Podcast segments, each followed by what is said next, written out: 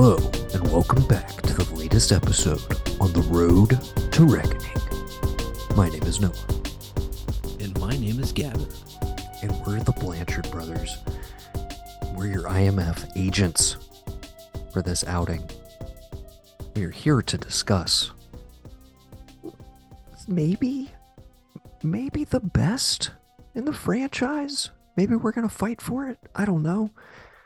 Certainly, I a can see that. certainly a big comeback movie that I don't feel like was given its just desserts at the time, uh, but really paved the way for everywhere the franchise was going to go. It was a pivotal moment, and uh, also a pivotal moment for our star. So we'll be getting into all that. We're going to pick our team members, and then I think we're going to have a first time segment that we haven't really done so far: mission failures, because we've got a few, uh, you know failed attempts before this one got off the ground.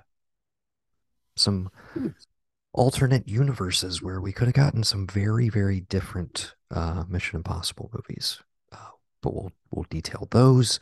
Uh, but we got we got a lot to talk about with our boy, so maybe we should dive straight into uh, cruise control, career cruising. What are we calling it? I don't know. It's been a while since we recorded one of Yeah, these. thought it was. Yeah, yeah, it has been. Um, yeah, I guess you could say cruise control. Now, this isn't one of those that's like a Die Hard 3 where it was going to be something else and then they said, why don't we just make it Mission Impossible? This is like a full blown, like, his idea, right?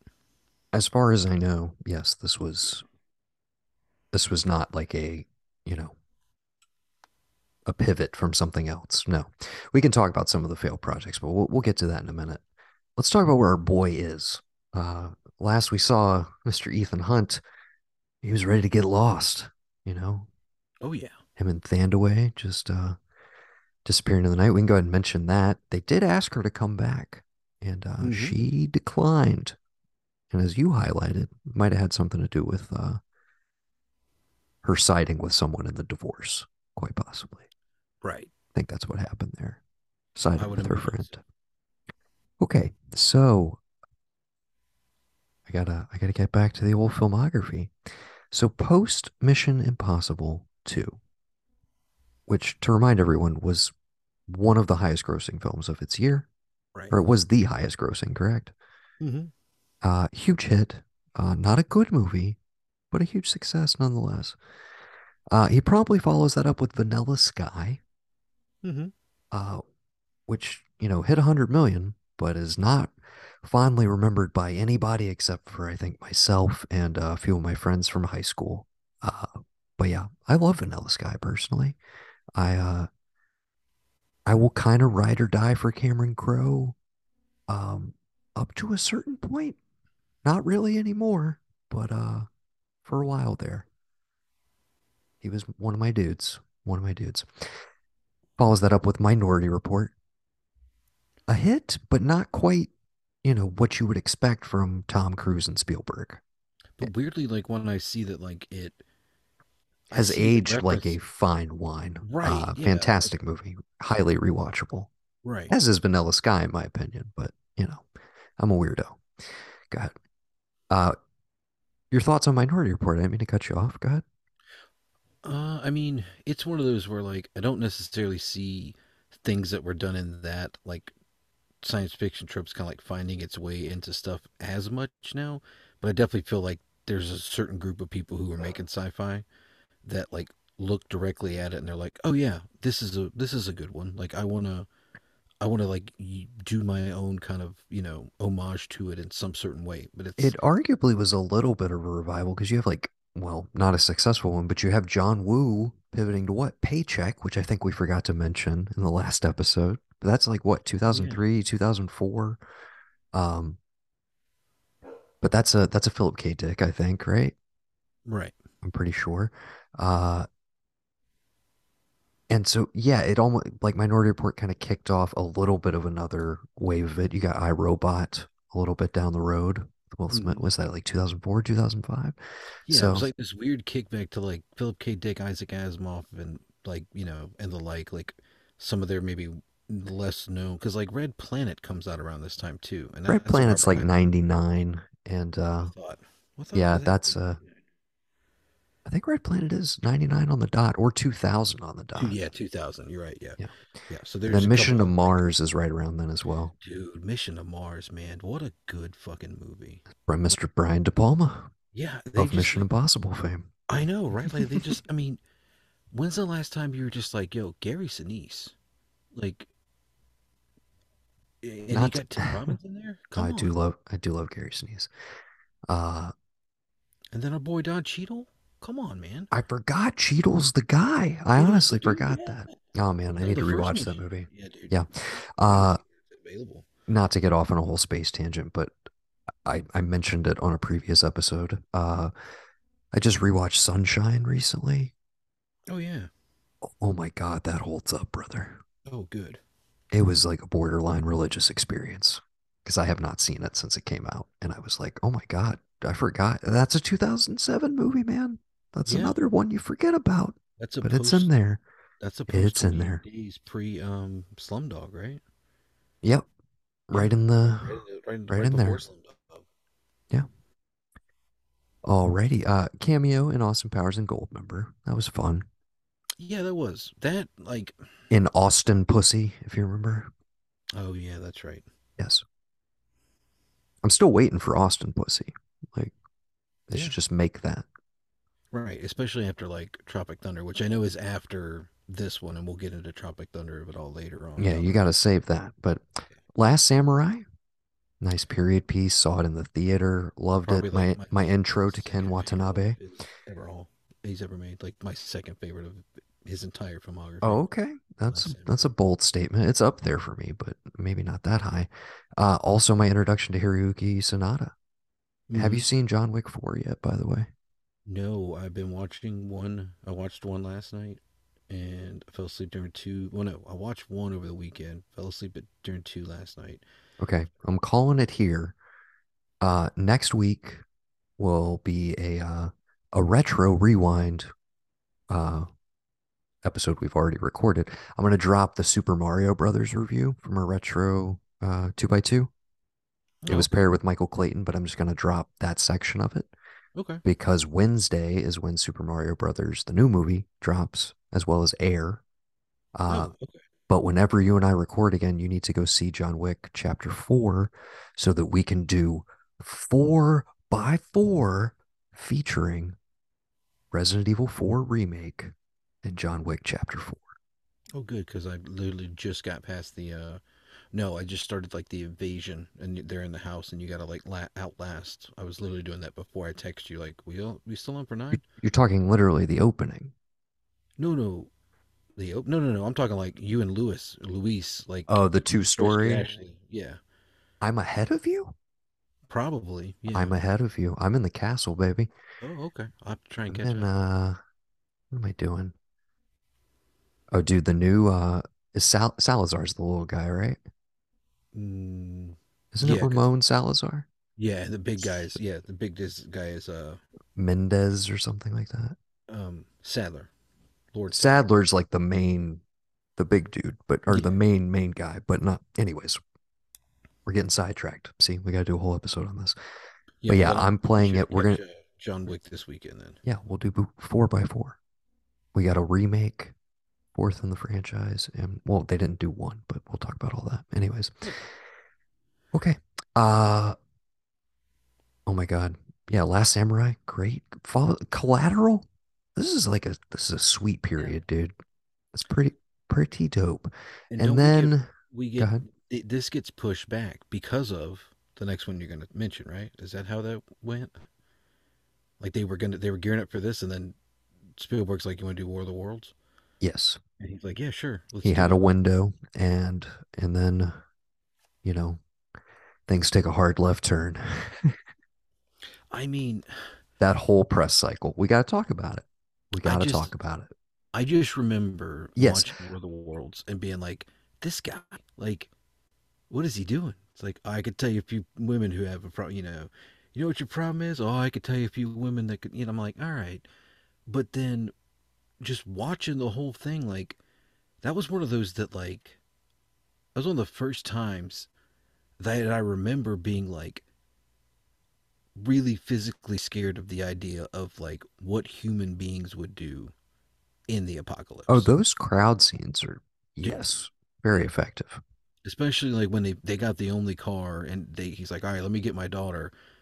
And the guy after him just like pop pop pop like, "All right, now I have the car." I'm like, that tells you everything you need to know in a nutshell about the human be- the human race right there. And Well, and again, dude, that's that's the Spielberg magic yeah, of that like yeah, staging something that's that dark and upsetting in a PG-13 movie where you're like, well, he didn't show anything, but it's almost way more visceral and intense than it would have been if you showed me everything. Like if you took it to the nth degree that a lot of movies do.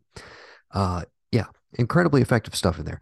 But here's what I wanted to take it back to, if you can if you even had a take on it at the time. I don't know where you were in terms of like fandom as it related to him or just celebrities in general.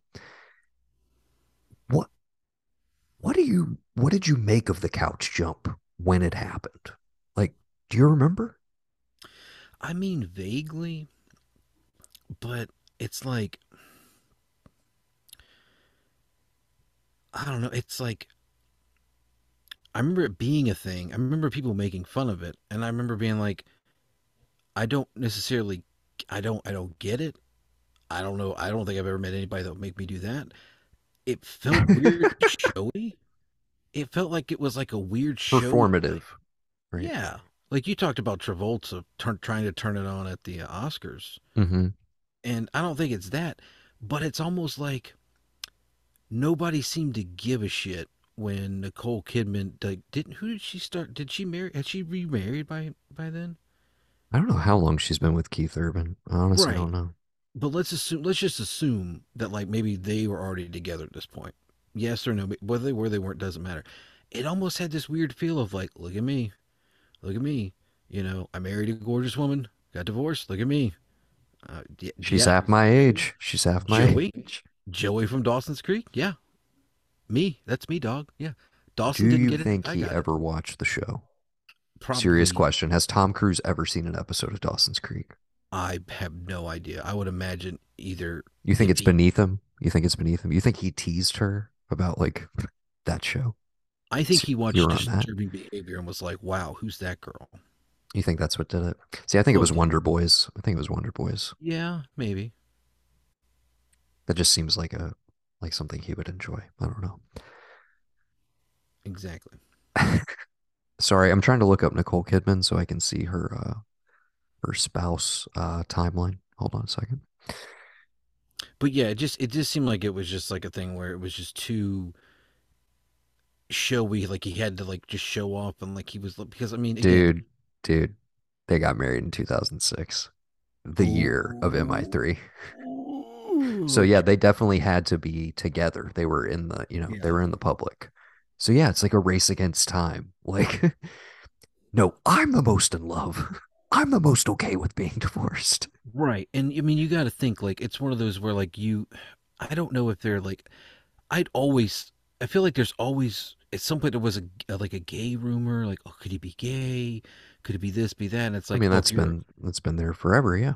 Go ahead. right and it's like I don't know how much of it is like the Church of Scientology and like religious of like we we kind of have to proje- project this like veil of like you, you know strength and unity and like look at us and we're we're normal like you know but I mean I guess with the exception of like I mean you know I know Kelly Preston died but like you would have had like there's no more like Scientology power couples anymore, right? Like Will and Jada like there's, I mean, and I feel like it's just partly as a result of everything we're talking about in this time period.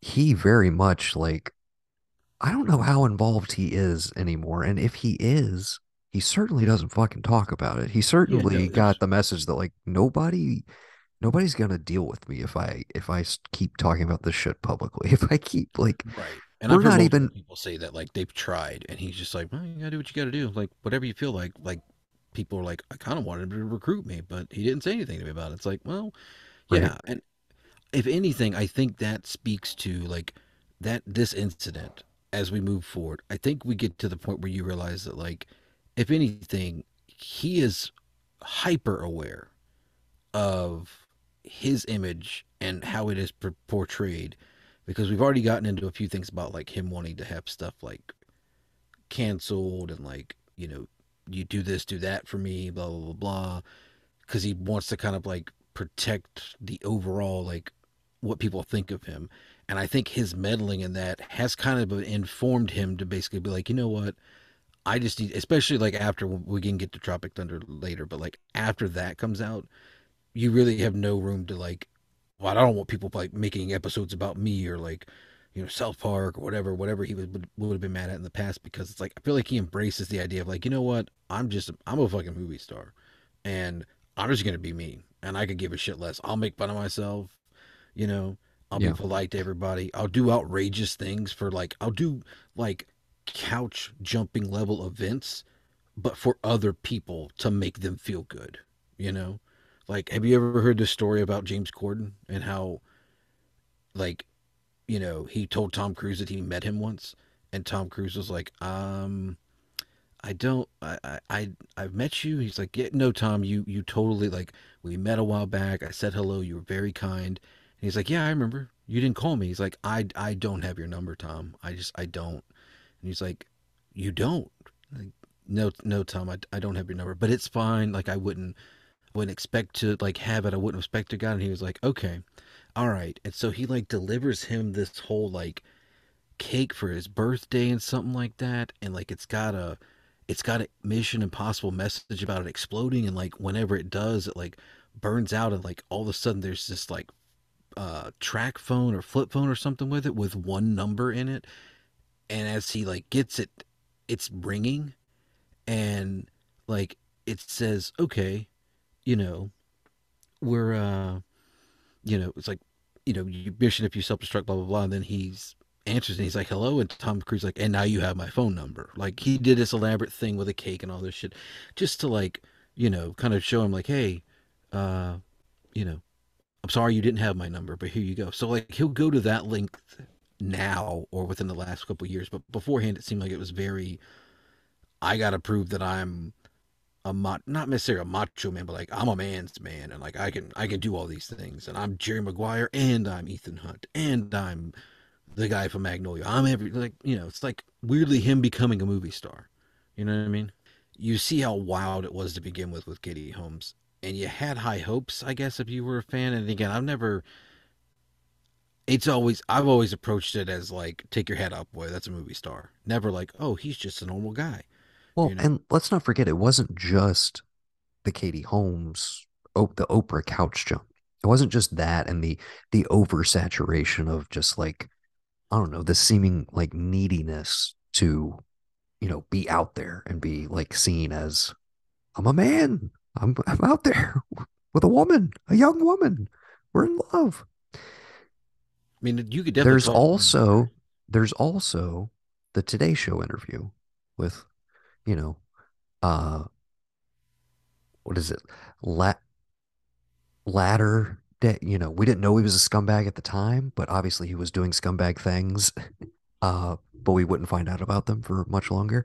Uh but the matt lauer interview where they're talking about the brooke shields thing. Oh yeah. you're being glib matt. You don't you don't know the history of psychology. I do. You don't know the history of psychotherapy. I do um, yeah, there's that weirdness, and then of course, right in the midst of this, just a little, you know, a huge bundle of wood for the fire. The South Park episode drops, like right in, you know, kind of in response to all of this, mm-hmm. and it's just, it's it's a perfect skewering, dude. I mean, it.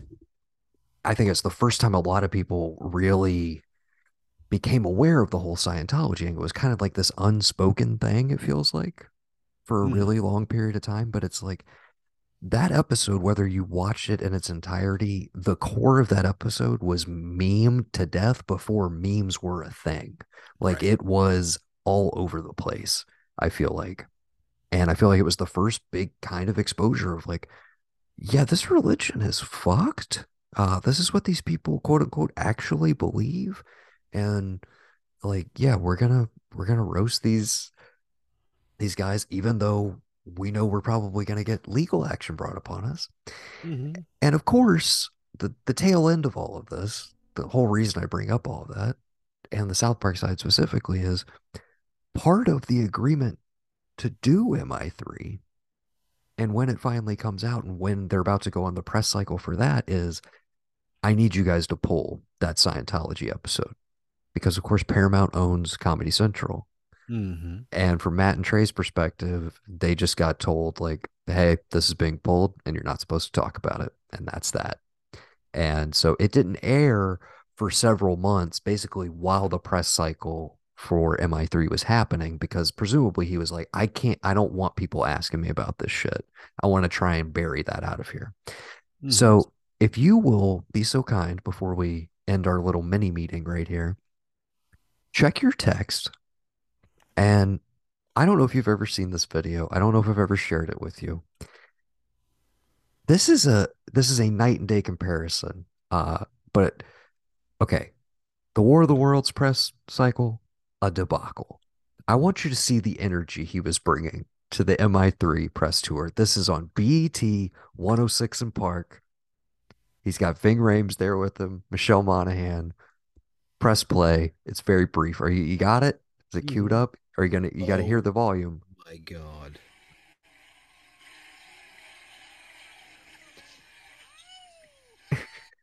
what is going like his knee? Oh my God.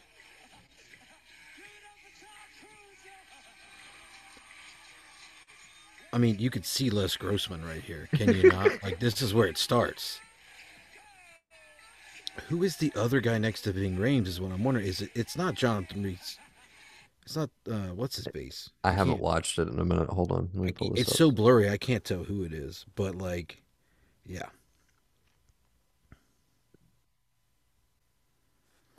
Tom Cruise get crunk on BET. Whoa. Yeah, that's wild.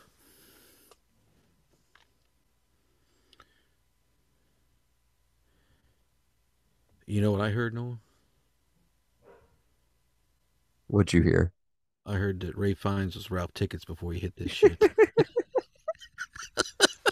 No, I agree. It's very blurry. I can't, but I yeah, I can't tell if that's if that's. I mean, it would be hilarious if it was PSH. It's clearly not. But if I had to take a wild guess, I think that might be JJ on the end. it could be. Speaking of JJ, I mean, at the time, this is the most money that a first-time director I, I did read that stat. ever ever had. Which sounds funny until you really think about it, which is basically like the dude had already proven himself on television and With he was basically about to be anointed or as they wanted him to be the new Spielberg, or at least he very much was seen that way as like the Spielberg of the TV world. Like if it has his name on it, it's got a certain, you know, Cachet. Exactly. Um, so I don't think it was like that ridiculous to like thrust this upon him. I, the, the Lost Pilot is one of the most expensive episodes of television ever made, Right. still, or was at the time. I'm sure it's been outdone now by like Game of Thrones and stuff, but it, it didn't seem that weird. It's just funny though now that it's like, oh, you would never trust that much to a first time director, but it's so hilarious that I'm literally like, the track now is you make a tiny indie movie, you take it to Sundance, and then the next thing you do is a $150 million IP movie. Mm-hmm. Like, that is the track now for every young indie filmmaker. It's just like, oh, here you go. So, uh, but yeah, at the time, 115, uh, quite, the- I, I think he used it well, if I do say so myself. Uh, I I think it's a perfect blend. Just if you if I'm looking at it, it's the perfect blend of like the fun toys and the action I want from from a Mission Impossible movie. I don't want to say that it like starts the trend of like how the action should be, but compared to like the what we've had from John Woo, I just it, to me it sets the bar of like let's pull the camera back and let's show him doing more than like the extreme close up of something. And then yeah it looks like him but at the same time like it could be a double. Whereas like i feel like this one moving forward you definitely know like oh this dude's got insurance and he's doing his own shit He you know what I mean? certainly has insurance. Yeah. All right. So before we get into our mission briefing for this outing, we have a new segment Mission Failures. right? I don't know how much you investigated the trivia on this one, but I found quite a few. You know, this was a weird transitional period because Right. it had been dormant for a little bit, and it's like, what are we going to do with this? He's obviously he's having a lot of success with everything he's releasing for the most part. Again, Minority Report's maybe not as huge as they hoped it would be internationally, but it was still a big hit. Last Samurai is a respectable hit. Uh, you know, he's in he's in good standing, all things considered. But then all of a sudden, War of the Worlds, again, huge hit, but the press cycle kills his reputation. So all in the background, we got a couple different things cooking up. As you mentioned, John Woo never never brought up as possibly returning, but they did think about going to another uh, auteur who had had way more success uh, crossing over to American uh, cinema. Mr. Ang Lee Hmm. was bandied about. So English screenwriter Ben Trebilcook penned a previous draft, and Ang Lee was in talks to direct. One of these stories involved the destruction of various wonders of the world, which was set as a prequel to the first movie and would have brought back Emilio Estevez. The script contained elements deemed too sensitive as they drew close parallels to the 9 11 attacks. Another draft featured human trafficking of organs and was rewritten by Frank Darabont, of all people. Now, from what I also found, the organs plot uh, was the script that Fincher was attached to. Hmm. Okay. And then from what I, I can't quite piece together the timeline, but Fincher eventually moves off of it. But when he was in play, this is just something to keep in mind. I don't know if it was the Owen Davian character at this point, but the villain that he was thinking was Stallone. This is pre pre Rocky Balboa. This is pre Stallone being like, well, I guess I'm just gonna hit all my old favorites. I'm gonna hit all my old franchises. So like you could oh, see it as like a maybe an Like the interesting. That's what I'm saying. You could see it as a maybe interesting pre legacy move where it's like maybe if he had started to have more success in big mainstream stuff, it could have been a little comeback. Something to think about. Hmm. Okay, but then I think what happens chronologically is Joe Carnahan comes on board. Plug, Right. plug, plug for our 2x2 retro review on Narc. Okay. Great little movie, which was produced, as you may remember, by Cruise Wagner. Hmm. Okay. So Which Carnahan's in the mix. here. Yes, yes, in the midst of all of this. So Carnahan is in the mix apparently for a long period of time, like it's pretty far into production Yeah, at least a year before change. the classic creative differences happens. Uh so yeah, I think the only presumably whatever was kind of left there is what JJ then inherits and uh tweaks, I think, is the the Carnahan incarnation.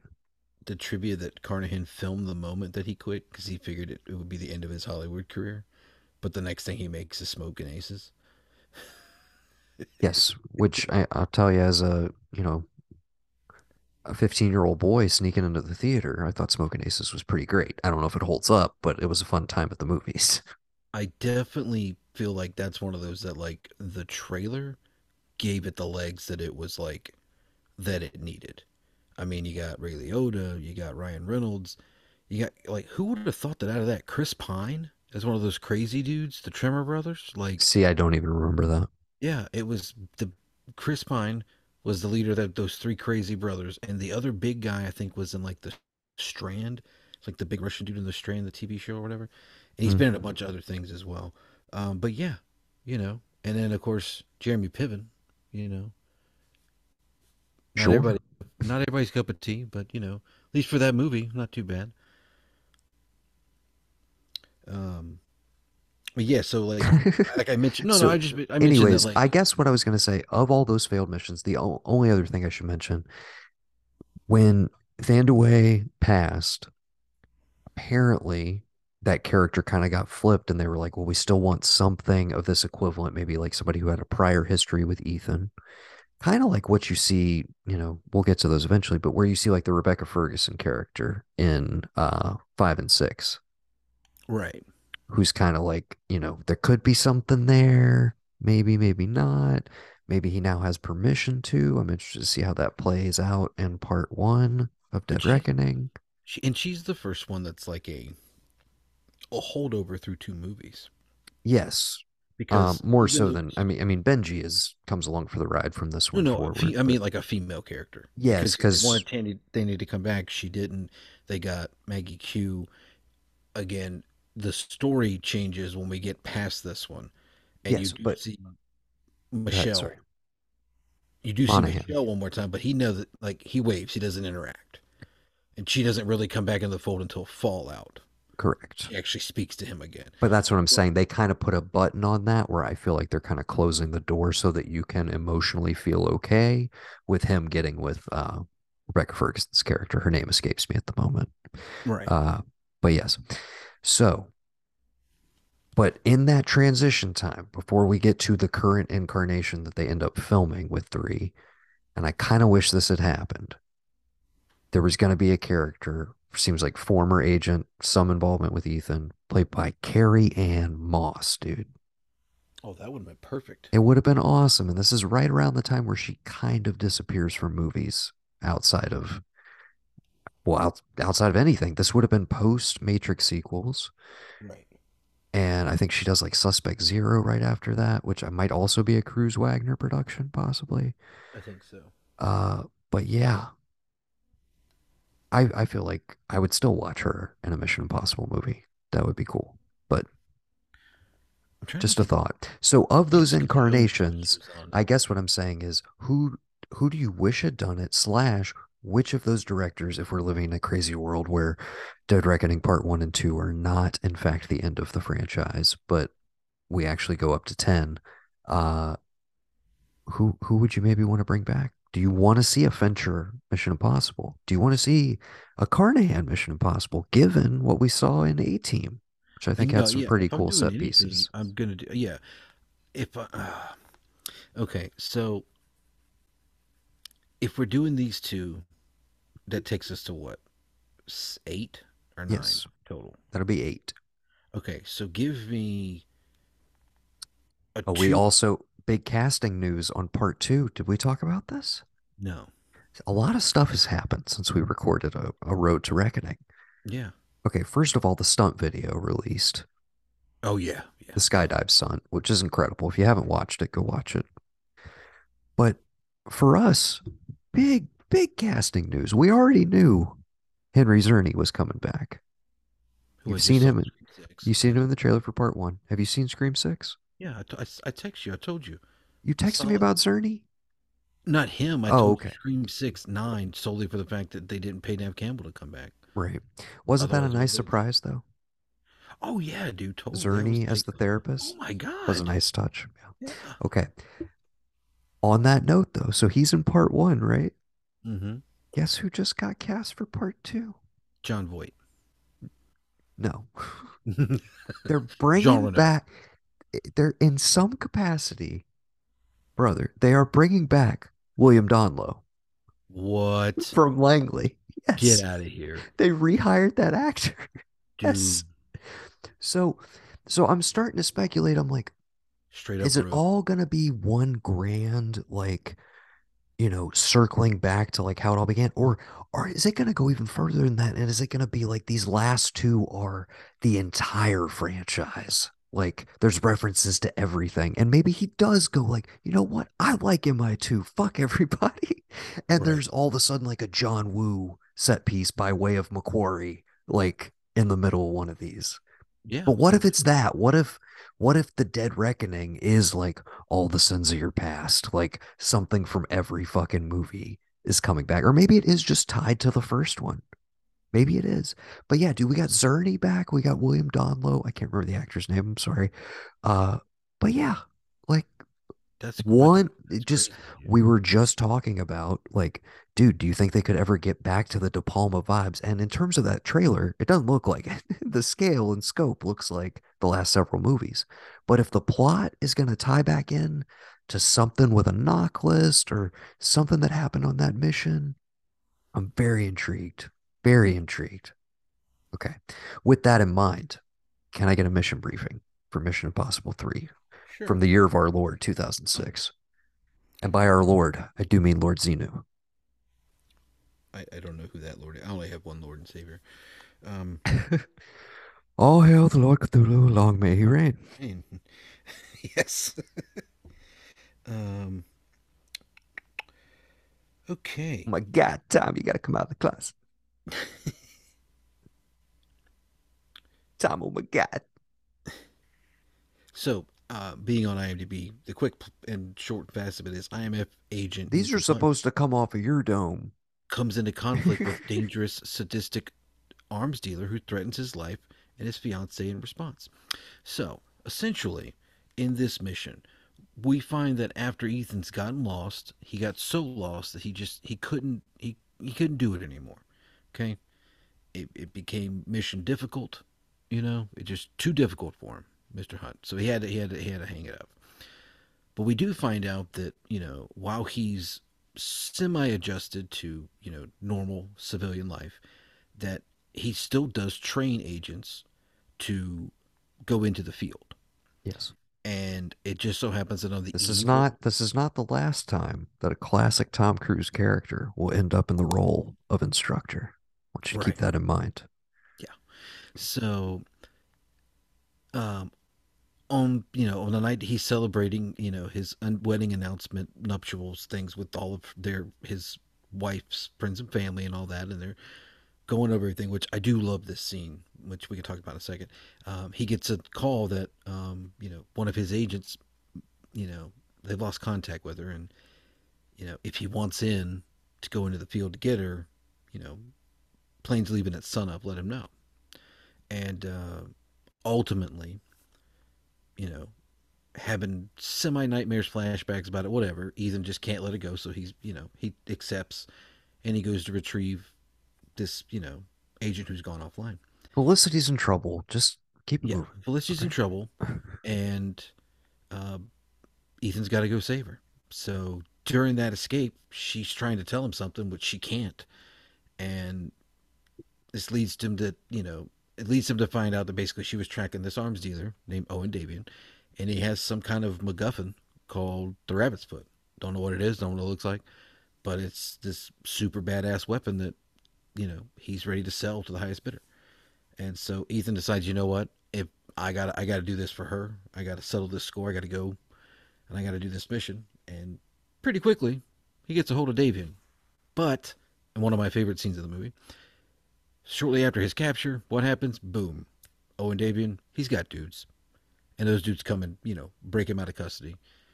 And we spend the back half through of the movie basically just uh, balls to the wall with Ethan having to do everything he can because lo and behold, not only does Owen Davian, you know, get the best of Ethan Hunt, he kidnaps his fiance. Son of a bitch. And he basically makes him, you know, run the gaunt, gaunt, uh, run the gauntlet and find this rabbit's foot device, bring it to him. All this crazy shit ensues, and ultimately, I mean, I don't want to spoil the ending, but kind of lackluster when it comes to like you know the finale with the bad, the big bad. Maybe, maybe the only thing that holds this movie back. Yeah, A little bit of a third act problem. We'll get there. yeah. We'll No get there. comeuppance, and like it's just very. I don't know. I just it's unsatisfying, you know. As much as like I love to see, you know, helicopter explosions and um I mean, he just kind of shot Dukes, but you know, still like I want to see something a little bit more. He just kind of shot Dukes. Dude, they duked it out on motorcycles and then they fought in the sand for like 10 minutes. But then he shot him, right? I mean, yeah, but Yeah, he he had to. He didn't He didn't plan on it. He didn't put some red light, green light in his mouth. He didn't fucking throw him off a cliff. He didn't do anything. He didn't. He didn't like slam the bike down on him with the with the gas. Brother, he melt his face. kicked the gun out of the sand. Yes, that's true. But he shot him. If he kicked it out of the scene and then like ejected the bullet that was in the like in the chamber and that wound up like hitting him and like it causing some kind of crazy spark explosion, like that would be dope. I mean, This is Ethan Hunt, not Leon Kennedy. Okay. right, but still, like Ethan Hunt in the third movie could do that. Ethan Hunt in the second one, he just doesn't know if he has it in him anymore. You know. Yeah. Okay. So yeah, um, he's retired essentially. I do love the opening scene.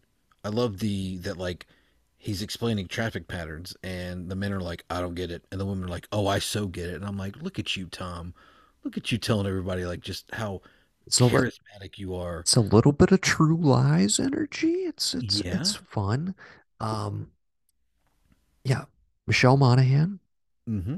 Always always enjoy seeing her. Totally solid in this, and a believable love interest. They have decent chemistry. They make you buy into it in this one, which is very key because it's kind of the whole emotional crux of the movie. It's the, I mean, A, we're leaning on this relationship with Keri Russell, who we never saw. We see it in flashbacks, but like it's pre- it's pretty snappy. And honestly, the casting of Keri Russell is enough to like, oh, save her. Like, you know, you're invested. So, he watched Felicity. Like he didn't watch Dawson's Creek, but he definitely watched Felicity. oh yeah, Because huge it, fan. well, and JJ directed a few episodes of that, did he not? That's his baby. Like he That's right. created it. That's That's right. his Yeah, series. Yeah. That's okay. That That was sense. that was his first thing, I think. I'm pretty sure. Which So I thought was interesting because there was a bunch of other people in consideration for like I think this was supposed to be Scarlett Johansson in the Keri Russell role. Uh, until she had to drop out last minute. But I just always assume like, oh, it's your friend Keri Russell. You just called her in. It's like a cool because she's in like meta cameo. shortly after this, she starts the Americans. Am I right? Uh, little, I don't know when Yeah, American started. yeah, I always love Keri Russell in Leaves of Grass, if you've never seen it. Tim yeah, Blake Nelson movie, uh, yeah, yeah, yeah. yeah. I know what you're talking where uh, yeah, Edward Norton plays twins. Right. Very good movie. So Basically, was there like, was there a God, sorry. conversation where like you know they were having a meeting? He's like, and obviously I'm gonna get Katie to play my wife, and they're like, whoa, dude, whoa, whoa. What happened the last time you starred with a woman that you were It married to? is, it is kind of. I mean, Does she not look like a they're very, they're very distinct, but I mean, in that way that you could be like, oh, yes, there, I could name you like ten to fifteen like brunettes in Hollywood that all vaguely look similar. The same way that people are like, oh, here's these nine people that all look like Margot Robbie. Like, definitely in that in that sense, yes, Michelle Monaghan, Katie Holmes, very And so there is that bit of meta-ness of like, well, he's married in real life now. He's settled down. So we married right him off in the movies. yeah Yeah. that goes to the thing you were talking about before of like like you know look at the turn like Yeah. Ethan is always who like you need him to be because of where right Tom is, not because of where you want um, the the movies world to is at it's be. like yeah Exactly. The hmm logic of the movies is irrelevant. It's however you need that character to fit the mold of wherever he's at. right So if you need him to be a normal, grounded dude who's just like, I love this woman, that's the core of this.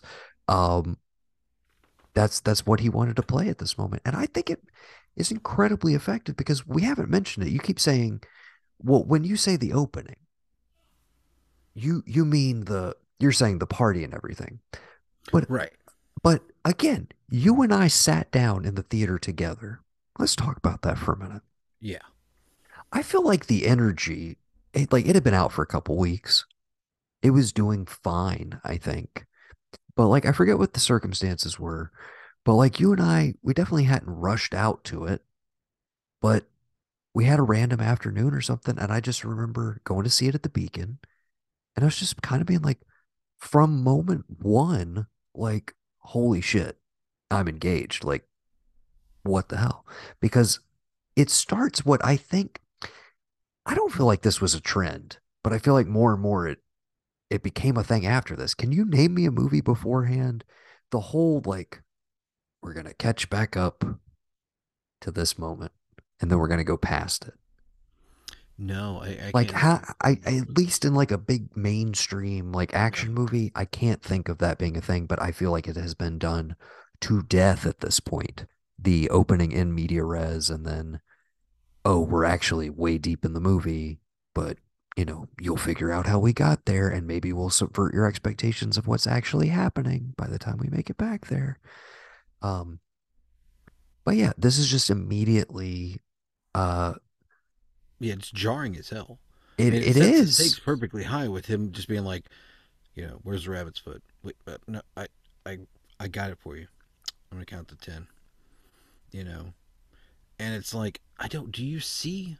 Do you see a shot of her, Michelle Monaghan? Like, do you see a shot of her in that opening? I'm pretty it? sure. Yeah. I, I didn't know. I, I it's you know we we recorded the other two already way before. I went back and watched all these.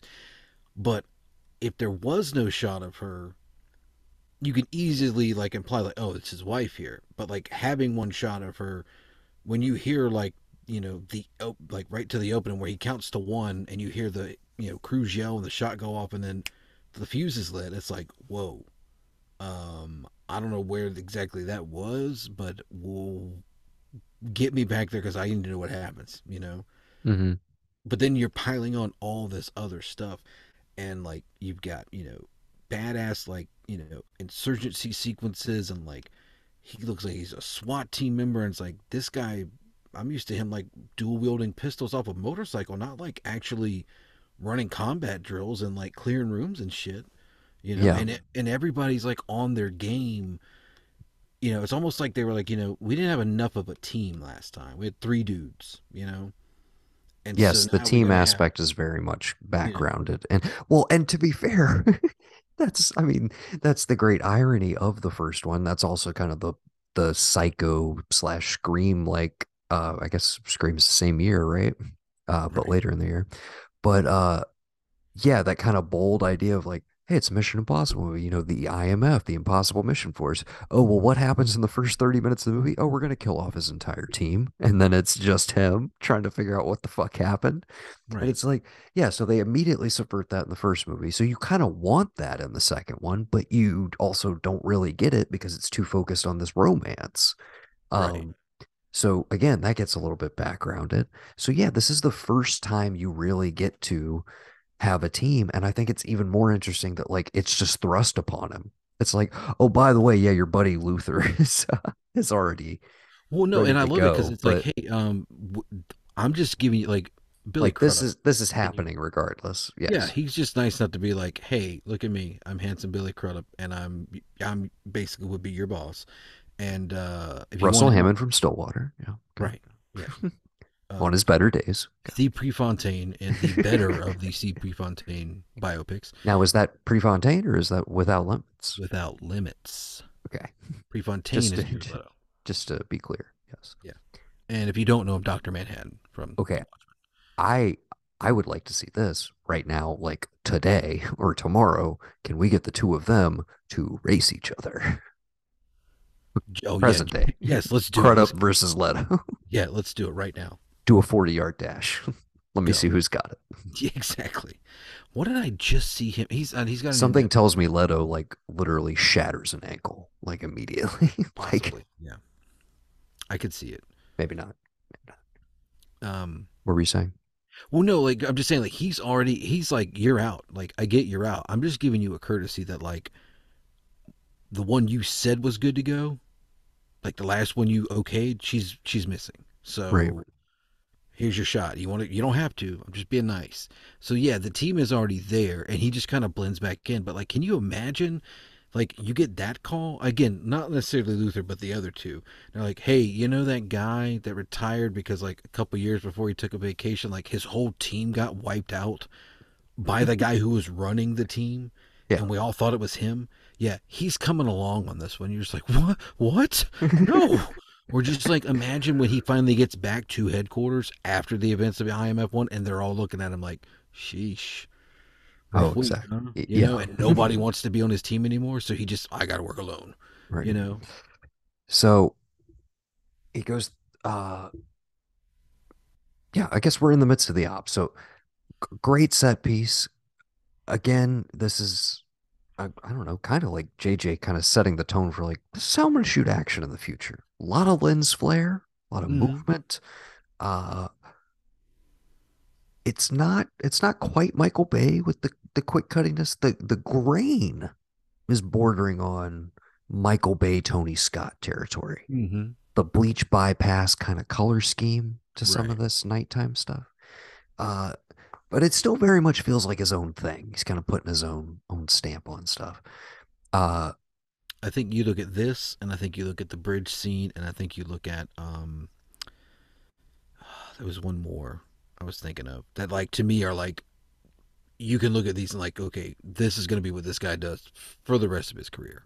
Right. And as we as we kind of mentioned with two, there's definitely still some moments in this one where you're like, well, the main difference is like from four forward, he would be just doing all of this shit.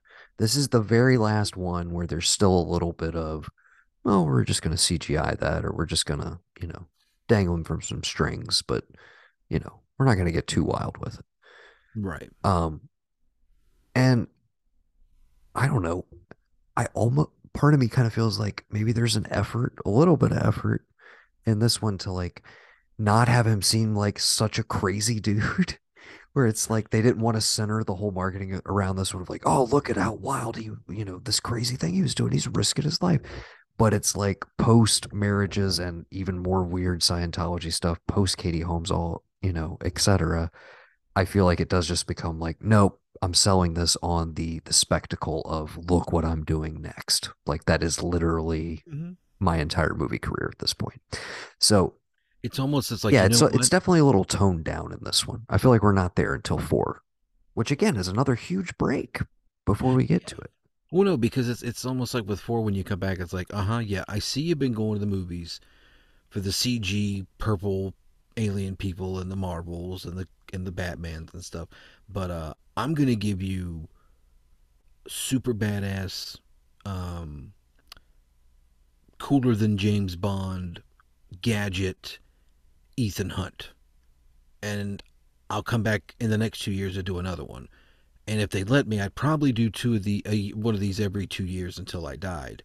But I also understand that like I don't technically have enough money to buy this franchise.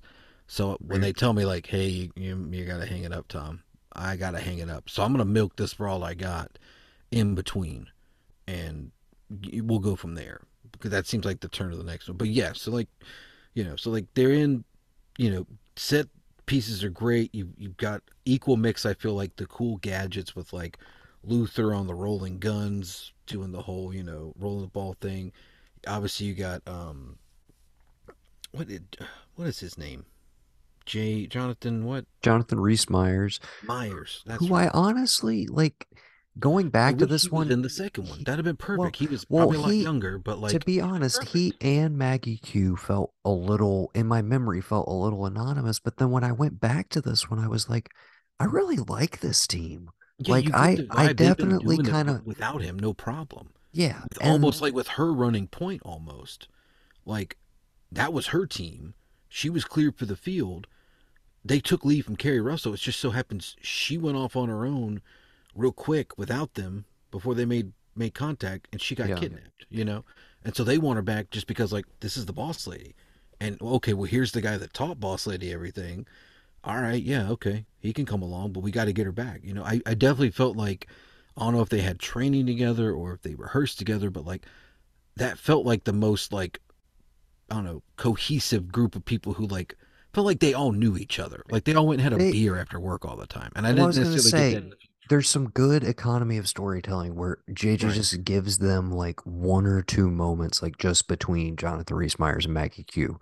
Like it's very tiny stuff, but it's just enough to be like, oh, these people like they they know each other, they've been around each other. They're not just like serving the functions of the plot. It's just, you know, there's a little bit more to it. There's a little bit more meat on the bone, which is why I wish we had gotten both of them. But that's kind of that's gonna be a runner through a lot of these later movies because in four, I mean, again, I think Paula Patton is incredible. Oh And then you're like, what the fuck? Like, where where'd she go? What happened? So Yeah. I don't know, but I like the idea that hopefully all these people are still in play.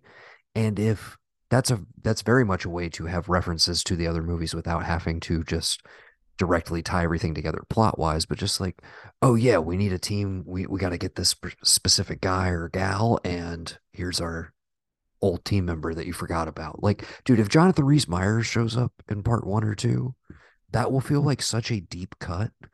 Or like, I was gonna say better yet, if like Billy, the helicopter pilot from two, Oh gosh. Yeah. if he somehow they were like, that's who we're bringing back, not Jonathan Rhys Meyers. Then I feel like it's Jonathan Rhys Meyers. You got to feel like, what the fuck, man? Really? I was better than Yeah. that My yeah. guy. Yeah. My yeah. Uh, so yeah, I like the team a lot, and that to to that point, let's go ahead and do it. Who's the top team member? Oh, that's a good question. This is the first time Luther has some actual competition. Yeah, I mean, you could argue just for the sake of the ending and how everything worked. Is it not Benji that he calls? And like Benji's the one who helps him figure out where she's at and like how to get to her. So you could argue Benji in that, right? You could But also argue. Go ahead, say no, it no, because I think no, you no. might be saying it too. I'm thinking Maggie Q. Okay. Yes. Okay. Why? Um, literally for just keeping things like there's so much shit that like like she's the work to me she's the journeyman workman of the group She's the glue. She's like i'm getting these laptops i'm getting this data I, if it wasn't for her you have no idea who the hell this guy is what he's doing what he's after you know? And then obviously on the bridge scene which we can talk about in a minute like she's kicking ass and trying to like uh, fight back but also save people hmm you know get them out of the way. Um and you know we do get that little one which i do love the subversion because like one of my favorite parts about this which i'll get to this and then we can if you want to stop and do one more we can because it looks like we're running out of time again. Um one of my favorite subversions is like we got to get in there we got to get into this building and i got to do this. And it's essentially to me like a revamp of what they have to do in the second one. And you think you're going to have this huge scene and it's literally like they're just talking out in the van and it's like i'm on the way out. And you're like wait what? And it's just like gotta move. Boom. And no, it's just- it's literally look up, look up, look up, look up, look up. yeah. Yeah. he's and he's just boom. I love it. Uh, you Hey. think you're gonna get like a you're gonna take a second you're gonna get in we're gonna get maybe like one big more action set piece. Nope. Two seconds he's like all right i got it i'm out. Look up look up look up. And then we're done.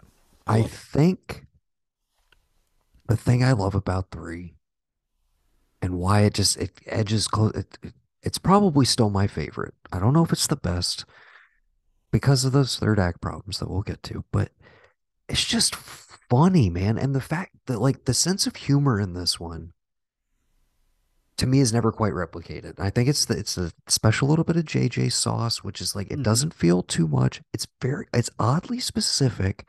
And it's weird to me that you're able to have this where it's like everything still like even though they're dealing with the death of Lindsay, uh, Keri Russell's character, when they get into the like, all right, well, here we find we found the micro dot and blah blah blah. We know Owen Davian's gonna be in the Vatican. Like there is a bit of just like, all right, we're gonna get this motherfucker. Like we're gonna get him because he got our friend. But like we're gonna have some fun doing it. It's not like it's not this dour, like downtrodden affair. It's fun. Like they're having fun doing the mission. And they have fun in some other ways. And there's some great banter in the other ones, but there's just some great, oddly specific comedy throughout this movie. Two moments in particular that literally kill me. And I think are the funniest mo- moments in the entire franchise. Uh, which are when they're in the Vatican and he and Jonathan have, you know, they're they're arguing doing in all Italian. uh, arguing in Italian, and he does the scale up the wall. and he gets to the top, and he says Humpty Dumpty sat on a wall. And I remember in the theater, you and I looking at each other like, "Yeah, that was like the goofiest shit ever, right?" But Yeah. it was amazing, right and I've never been able to forget it. It's so out of place, and it's so funny every time I see it. yeah The moment that out does it, though, that I completely forgot about. You know, they go in, they get Owen, they do the voice translate, you know, great little bit with like, is the voice gonna kick on in time? All Right. that shit. But they get him. The music's soaring. They go, they're out on the boat. They bring him into the little tunnel. They flip open the hatch. Luther's up top. It's like, what's up with you? Nothing. What's up with you guys? Nothing. But it's it's Philip Yeah. Seymour Hoffman doing it. But as Cruise, yes it's so I can't even replicate the dialogue. It is just the funniest shit ever. It's just in the midst of this great, and I love that whole sequence at the Vatican because it's like shit, shit gets a little hairy as usual, but like for the most part, shit goes like clockwork, dude. And when they're rolling out of there, about headed, you know, headed for the plane, essentially, and the music is soaring. I'm like, dude, that might be like my favorite 10 to 15 minute stretch Oh yeah. of any of these movies where they're just like they're crushing it right now. Of course, it's followed by that incredible like one-on-one plane scene with him and PSH, which culminates with him like you had a throwing him out girlfriend. Uh, I'm gonna find her. I'm gonna hurt her. I love it in front of you. Yeah. dude. Yeah, Kevin Smith's go-to Paul Thomas or uh, Philip Seymour Hoffman per- performance was always MI3. Just like, I'm gonna hurt her. Wife or girlfriend. I'm gonna hurt her. I'm find. Like like you helped me on the plane. Yeah. Okay. Dude, that the idea that like, you know what? I was game to let all this go. Like, yeah, I put a charge in your. I love the whole like, oh yeah, charge in her head. That's fun. That's fun for me. like, Yeah. just such an unrepentant bad guy. Just like I don't give a shit. The shit's beneath me. You're not. You're barely worth my time. You're barely worth my emotional energy to like get into it with you. Everything is underplayed. I love it. But the idea that like he's probably in the back of his head, like, all right, this is just a minor inconvenience. I'll get out of this eventually. But it, it's when Cruise hangs him out of the plane. That's the moment when he he's like, all right, I'm gonna fuck this dude's life up. Right. Like he's done now. Exactly. now I'm definitely kidnapping his wife. Like they were good right up until then. And that was that was the last straw. It's like, you know what? I was playing it nice. Yeah. So yeah, it's a that turn of like he just because like line these dudes up. All right. Line up Jon Voight, Dukes, Philip Seymour, Philip Seymour Hoffman. PSH. PSH, yes. Yeah. RIP. Um, and then I don't I don't even know the old boy from Ghost Protocol. Couldn't tell you any other thing he's been in. But line all these dudes. Dude, Michael Nyqvist, the villain in the OG John Wick. Love Michael Nyqvist. He's not given anything to do in Ghost Pro, but Oh, that's right. Because that's the one where he's like he believes that you have to have a nuke set off. he's kind of just a straight up fanatic, which I kind of like that like the villain's just it's very simple. I like that it's it doesn't try and bond villain him. It's just like, nope, he just wants a nuke. Like right. uh, he's just a zealot basically. Yeah. yeah. I think. But if you line all right. these dudes up, you look at Phil Hoffman and you're like, I'm not worried about that guy. But he's probably like the most deadly out of the, all of them, just for, with like pure psychopathic vengeance and Mhm. creativity. In which, because I mean, you think about it, like, you know, Well, the ultimate reveal of what I, I it's one of my favorite payoffs because in the moment it feels like, you know, we do the catch up scene and we get to that opening and we're like, holy shit, he just killed Michelle Monaghan. Like, they really just did that.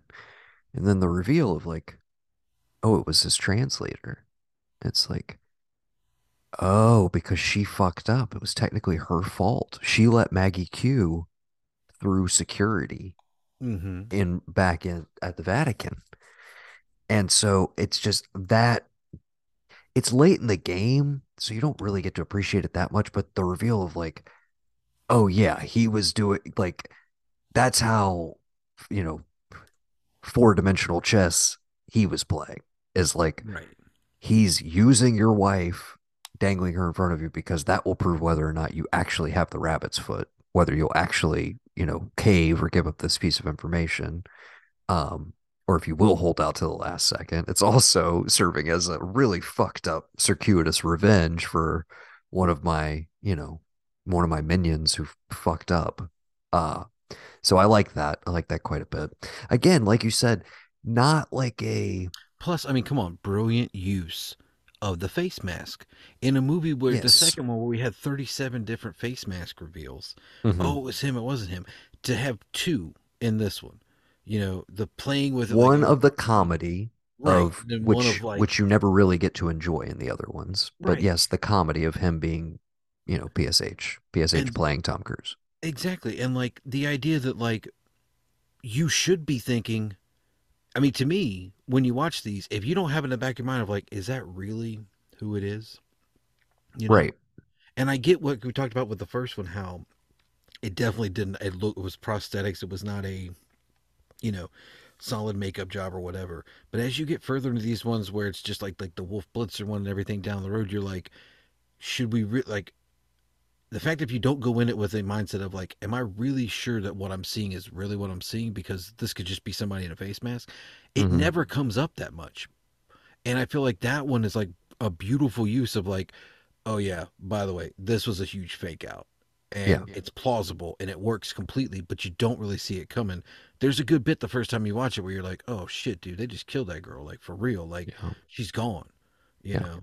So while we're on the bit of gadgets, the facemaker is the thing that usually takes it. But do you have any other contenders for this outing? Um, Because there is one piece of tech that I just remember being like, that's cool as hell. And that's my pick. which one's that? In the extraction sequence where they're going in to get Keri Russell, he has those little the the magnetic mines Oh yeah, that he can just throw out and they like like you know They stick. Yeah, like just they, swing around corners and like snap to a wall. hmm Um, but the remote mines that are magnetic and like look like little missiles that he just throws out there, I, I thought those were cool as hell when I saw them. Uh, that's my pick for the for gadget in this one. I mean, And I like the you know using the the remote guns like uh with Luther and like, Luther had before, but then they reuse the tennis balls uh you know at the end or eh, not the end, but what is that? The Shanghai set piece? Yeah, to like get them to, you know, yeah. Um, I mean, yeah, I would. I mean, I would maybe go different in just the ingenious of like a microscopic charge in your brain, even though it's not like an IMF like You got it. dude. No, Like because that that's like that that's my so favorite, and it's so scary because like you hear that and you're like, oh shit, her, her whole face is gonna get fucked up, but it's like literally just a twitch and she's gone. oh yeah, it's so much more Like, upsetting. It, I yeah, mean, it looks like what you imagine like a brain aneurysm would be like. Oh, Right. obviously a way more exaggerated version of it, but that's personally one of those like irrational fears where I'm like, oh God, dude, that could just happen to you at any point. But uh You know, aneurysm Yeah, no, that was that was very effective, and it's so upsetting when it happens in the movie because they again they go through this whole set piece to get her That out, yeah, and it's just like, oh, you feel so deflated immediately. Yeah, really yeah. well done. So no, I actually, yeah, red. I'm gonna change mine That would be actually. my favorite I guess, yeah, that's not technically, I guess, a piece of IMF tech, but it's But you know uh, that you know they co-opted it. You know that they've Oh, for sure, that's Like out they, there. you know, That's definitely out there. they put it in there and it's like the charge is in there. It'll go on whenever we say so. So if you don't want to cooperate, that's fine, but you're gone. Oh, that's the plot of Dead Reckoning, is they just flip that Oh yes, switch, and Ethan's like, how do I get this out of my head? right. Well, Uh, he but he He already did that once. he He did it already did that once at the end of Yeah. this. I was gonna if the say, plot of Dead okay, Reckoning is that, but like Escape from New York with that, where it's like you gotta have you got this in your head and you gotta get you gotta go back to all these Okay, cases you've been on or these missions you've been on and find the one thing that ties them all together. I would love it. I mean, that's what it seems like. That's what Dial of Destiny is about to be. It's just like a journey back through Oh the yeah. Indiana Jones story. Okay, we were we were seamlessly transitioning it into it, and then I I got us off of it. So Gadget, we said the the neural charge, whatever, Yeah. uh, is the winner.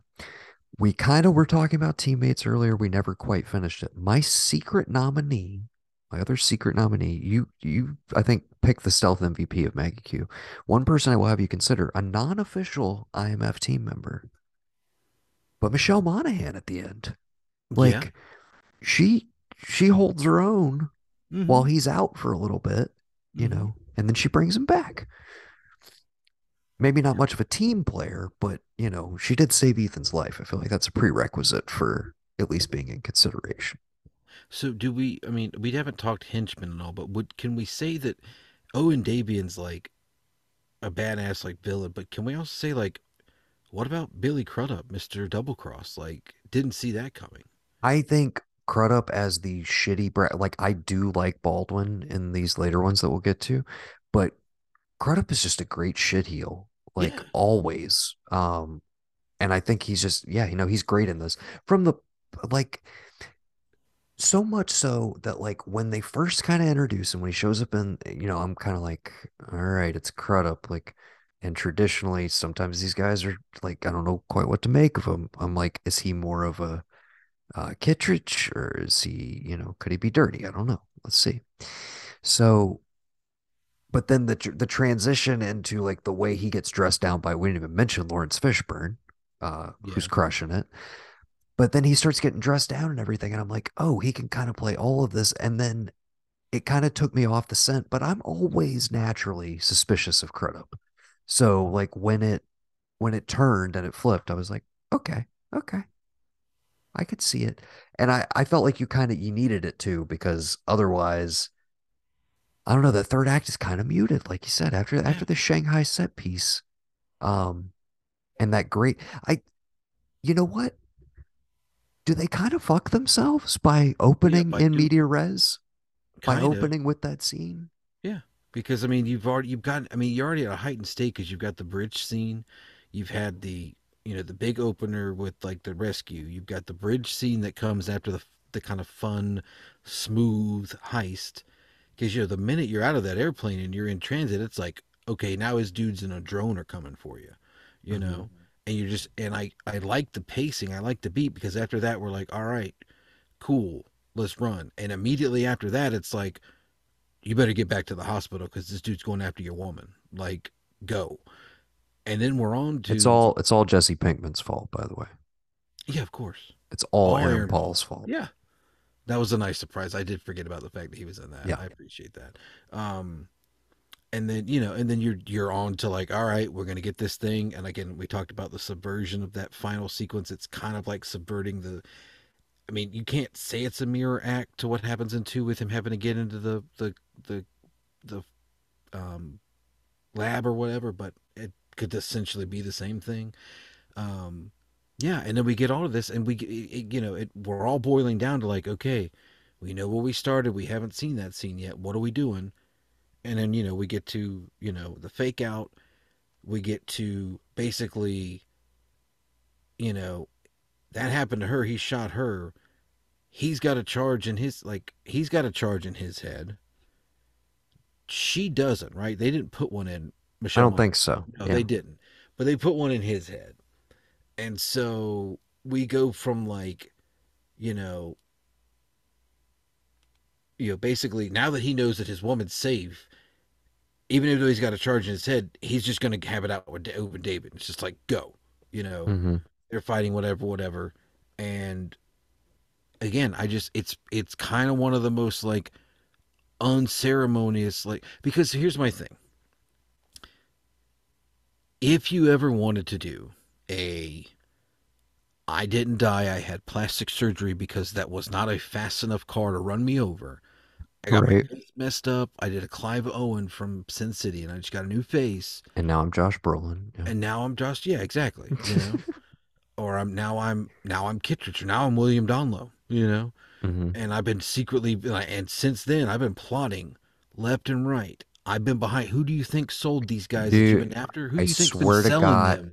I swear Who to do you think's God, been selling them these no. arms this entire time? It's been me, Owen Davian.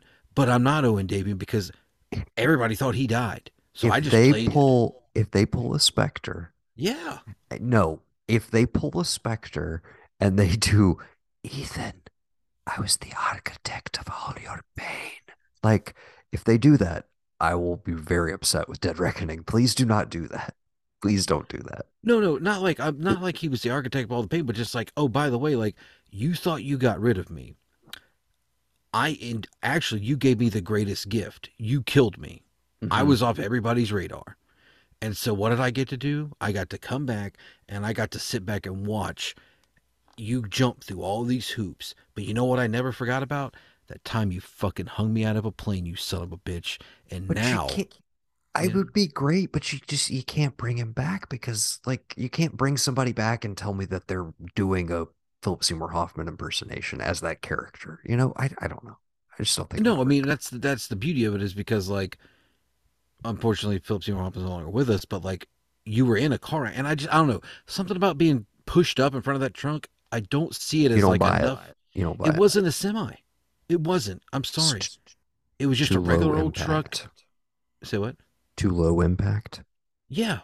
It was just a little old like you know farm truck whatever in this like whatever Shanghai wherever they were whatever town they were in. It couldn't have been going fast enough. If it wasn't on an interstate going 70 miles an hour, even 30, okay, sure, it's a head on impact, but like, you know, I don't know if you remember this movie, uh, supremely accurate. Um, there's a movie called Mr. Nanny where a guy went into a swimming pool with no water in it, and that guy survived with a metal plate. You know, No. his name was Thanatos. It was great. Um, you should watch it. It was a staple on TNT back in the day. But like that could happen. Like he could just have a huge like dome, like chrome dome plate. Let's get more villains like that in the in the Mission Yeah, Impossible franchise. Let's go more. James Bond with it. Let's get some hook hands. Let's uh let's get let's some get some sharks. cats for people to pet on. Um Exactly. yeah. Okay.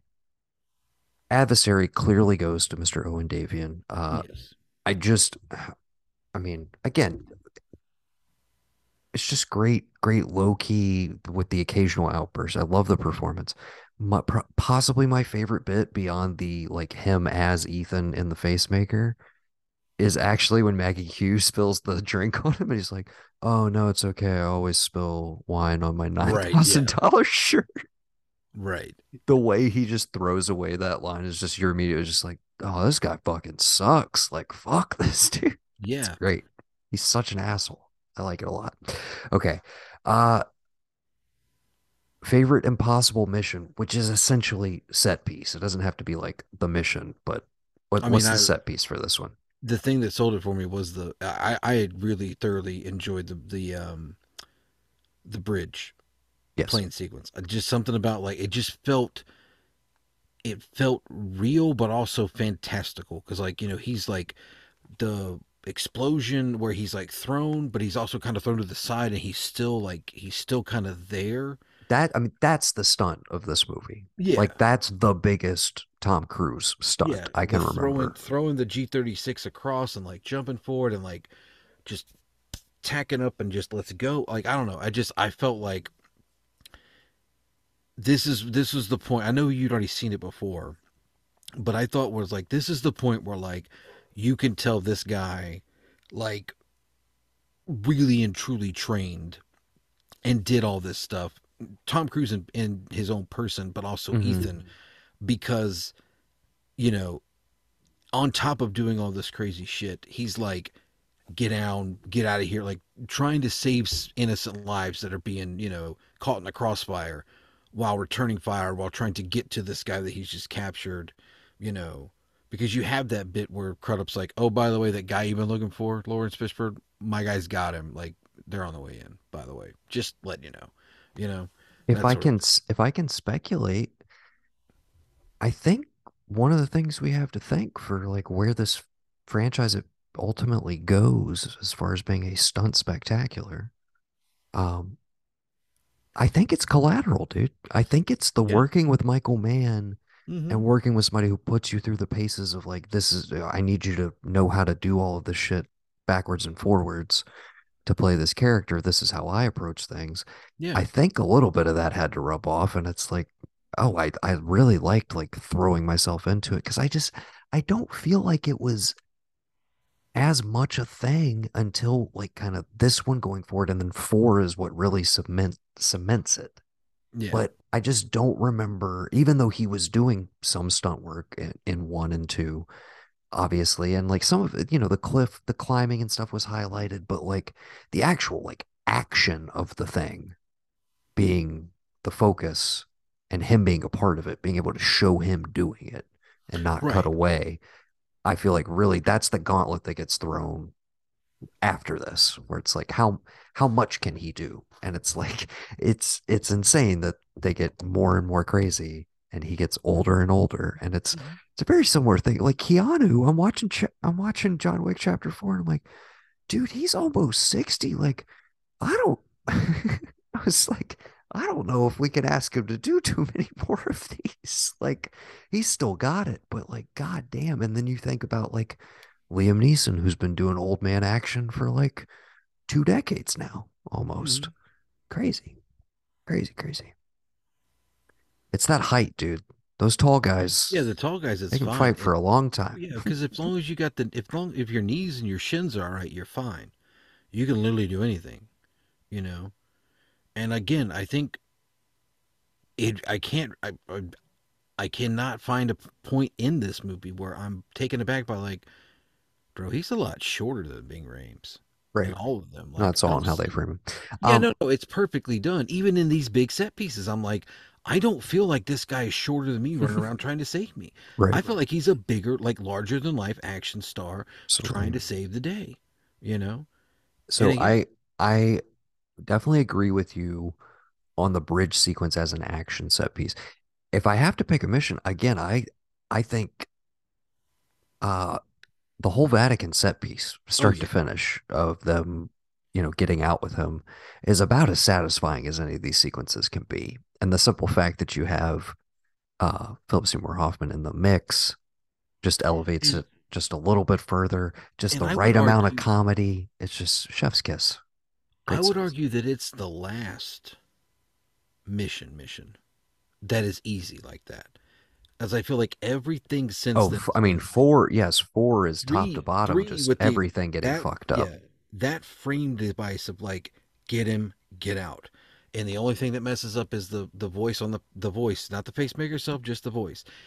I like the idea that like that was the last easy mission that dude had. Because once that mission quote unquote was over they got him. Everything after that's off the books. Hmm it's not a you know because you know he's arrested and they Right. break him out you know what i mean?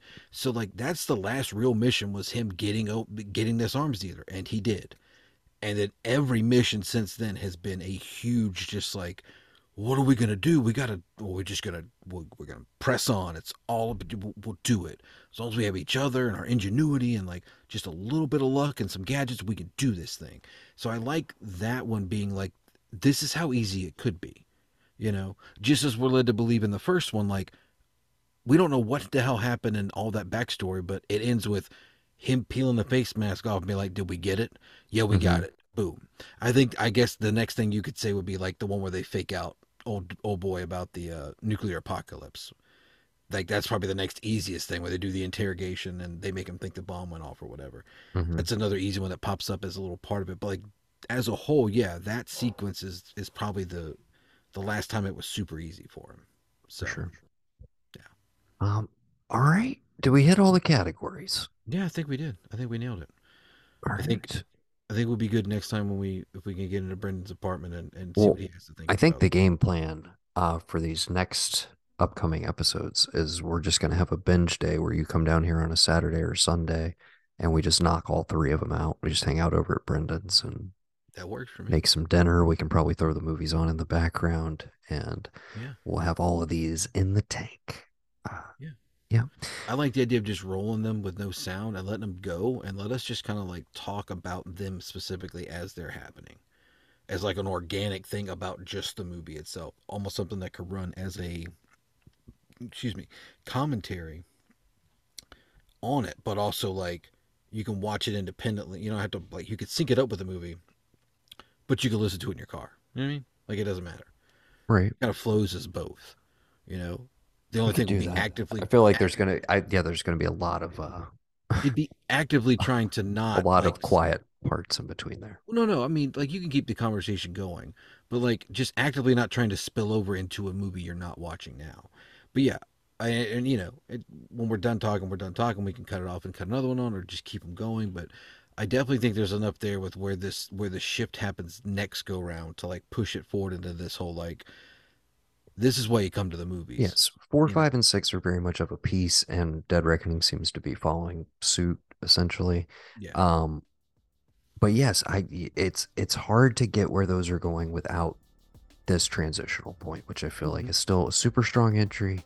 Uh, yeah, and outside of just feeling a little deflated by the third act, there's so much other great stuff in here. Uh, some of the best comedy in the whole franchise. Uh, some of my favorite team members. Wish we saw more of them, and it was just it was a good time. Loved going back to it. Uh, but that's gonna do it for this episode of the Road to Reckoning. I think we can officially say, brother, mission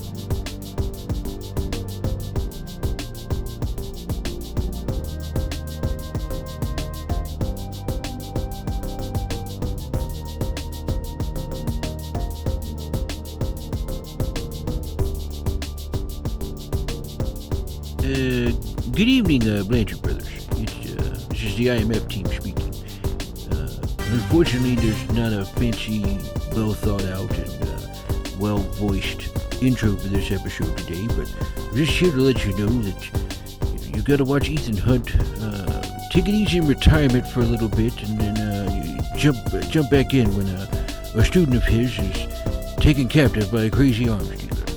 And uh, your mission, should you choose to accept it, is to uh, shadow hunt and report back on how well he's doing adjusting to retired life, or if you think he's still got it to be in the field. And obviously, uh, as we always say on these things, if you're caught, captured, or, or killed, uh, the secretary is going to disavow any knowledge of your actions. Uh, good luck, and this uh, this tape will self-destruct in five seconds. And go see the Fabelmans when you get a chance. Not playing anywhere anymore, but uh, what are you gonna do? Check it out on VOD. All right. Cool. I think I got enough to work with. I'm gonna start editing this bad boy so I can get it up before midnight. All right. All right. Love All you, right, brother. Love you too. I'll see you soon. Later. Later.